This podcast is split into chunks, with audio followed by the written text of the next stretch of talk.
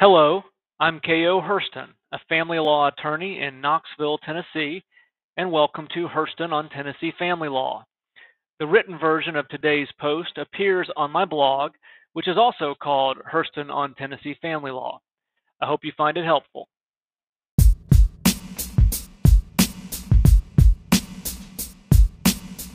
Facts Ms. Blue and Ms. Vance were in a domestic partnership for 15 years, during most of which they lived in a single family residence. Ms. Blue purchased the couple's home with her funds and had the property deeded to both as tenants in common with rights of survivorship. Five years after Ms. Blue bought the home, they took out a loan secured by the house to renovate their business and pay off Ms. Vance's credit card debt.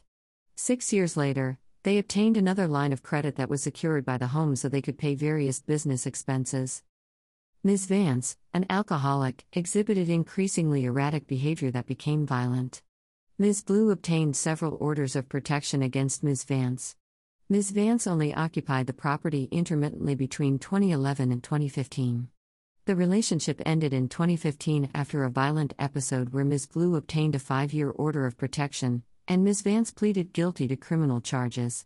Shortly after that, Ms. Vance moved to Illinois.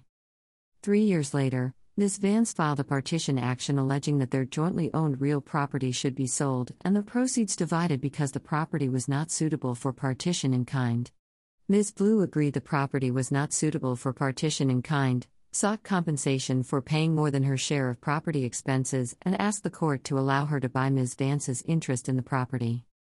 The proof showed that Ms. Vance contributed nothing toward the purchase or maintenance of the property. Ms. Blue paid all property taxes, insurance premiums, and mortgage payments.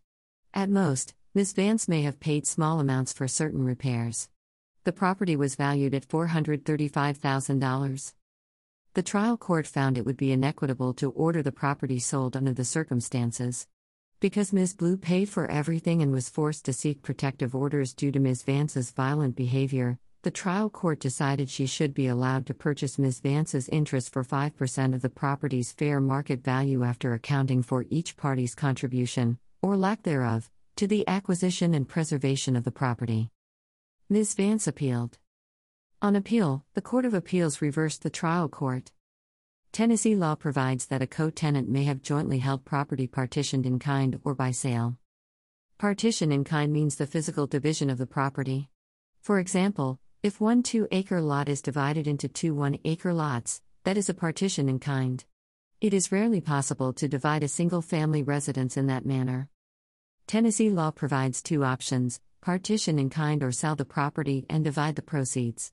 When a partition in kind is impossible, as is the case with most single family residences, the property must be sold. The court's only role is to determine the appropriate division of the sale proceeds. The court found the trial court erred by not ordering the sale of the property. Greater than here, the parties stipulated that the property cannot be partitioned in kind. So a sale is justified. Yet the court did not order the premises sold for division. Rather, it adopted a price and allowed one party to buy the other party's interest for a court specified amount. But a court ordered divestiture of property interests at a court determined price is not a sale as contemplated by Tennessee's partition statutes. Greater than. Greater than the court lacked the authority to order Ms. Vance to sell her interest to Ms. Blue. While the court has a statutory and inherent right to adjust the equities and settle all claims between or among the parties, it has no power to divest title out of one tenant and vest it in another. The statutory adjustment must be made by an appropriate allocation of the net sales proceeds, to be reflected in the court's decree on distribution. The court must order a sale of the premises. Equitable considerations should factor into the court's division of the sales proceeds. So we reverse the court's remedy of a forced buyout and remand for further proceedings consistent with the partition statutes. Greater than. Greater than because the trial court did not order a sale for partition, it did not determine an appropriate division of the sales proceeds. On remand, the court, without further proof, shall determine all rights and claims between the parties, partition the property by public sale, and make an appropriate allocation of the proceeds. The court reversed the trial court and ordered the sale of the jointly owned property. KO's comment 1. It is inevitable that family law attorneys will have cases where unmarried couples own real estate together and need to divide the property when the relationship ends. Family law attorneys must be familiar with the laws governing the partition of jointly owned real property. 2. Enjoy some laughs from Saturday Night Live. Vance v. Blue, Tennessee Court of Appeals, Middle Section, November 28, 2022. If you found this helpful, please share it using the buttons below.